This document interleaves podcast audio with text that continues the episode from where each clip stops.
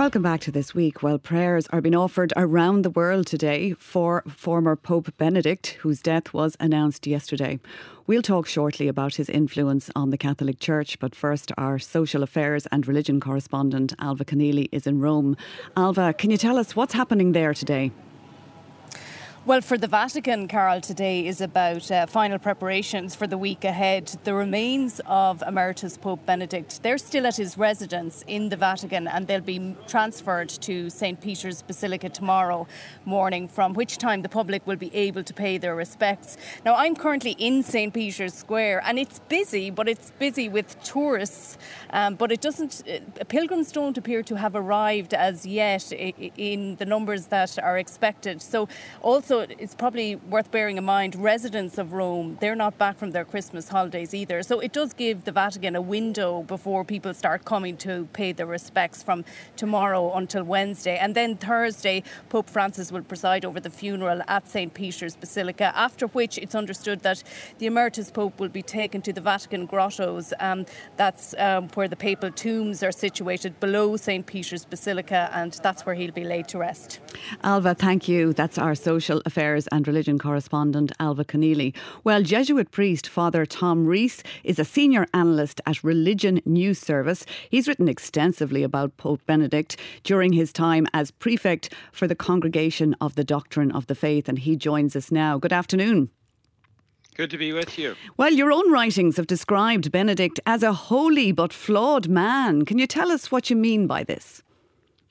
Well, I think he was a holy man. Uh, he was very kind uh, to people uh, that he met and dealt with.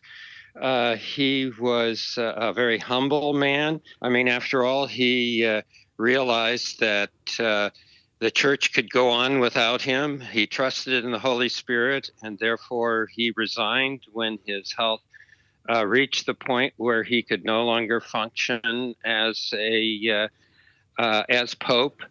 Uh, but you know, he like all of us, he had his flaws. Uh, he was very much a, a German professor.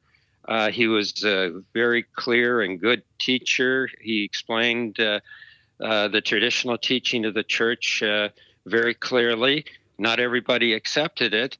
And also, like a German professor, if you didn't give the right answers on the test, you flunked. Mm. So he uh, he was very strong in uh, uh, making sure that theologians and priests uh, uh, followed his directions. And can I ask you, who will take up that role of, I suppose, conservative figurehead or professor now that Benedict is gone in the Catholic Church? Well, once uh, once uh, Benedict uh, resigned, of course, he's no longer Pope. So the new Pope is Pope Francis. But the new uh, Pope is very different. Well, he's very different in his style. He really hasn't changed church teaching all that much. What is different is that he is allowed for more free discussion. Uh, in the church, uh, theologians are no longer being silenced. Uh, uh, priests are no longer being uh, fired from jobs. He's allowed through uh, the Synod on Synodality.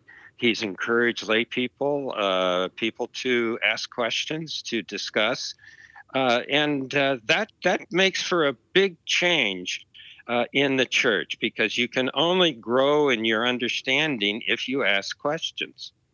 Now, as you say, he did change the modern papacy by resigning. Could we see Pope Francis using this precedent if his own health deteriorates further? Absolutely. Uh, I think that's the uh, a really important contribution that Pope Benedict made to the church uh, because he set the example so that future uh, popes, uh, if they reach the point where physically and mentally they can no longer do the job, uh, they will feel free to resign. After all, if this conservative pope uh, can resign, then uh, uh, any pope can resign.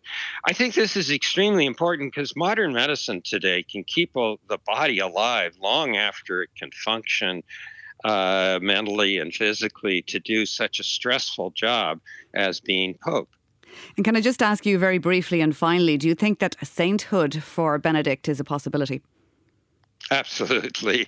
Uh, I'm not in favor of canonizing popes, uh, but uh, I am willing to bet money that within 10 years of Pope Francis's death, we will see both Benedict and Francis uh, canonized on the same day, just as Pope uh, John Paul II and uh, uh, John the 23rd were canonized on the same day. Okay, Father Tom Reese, Senior Analyst at Religion News Service, thank you very much for joining us today.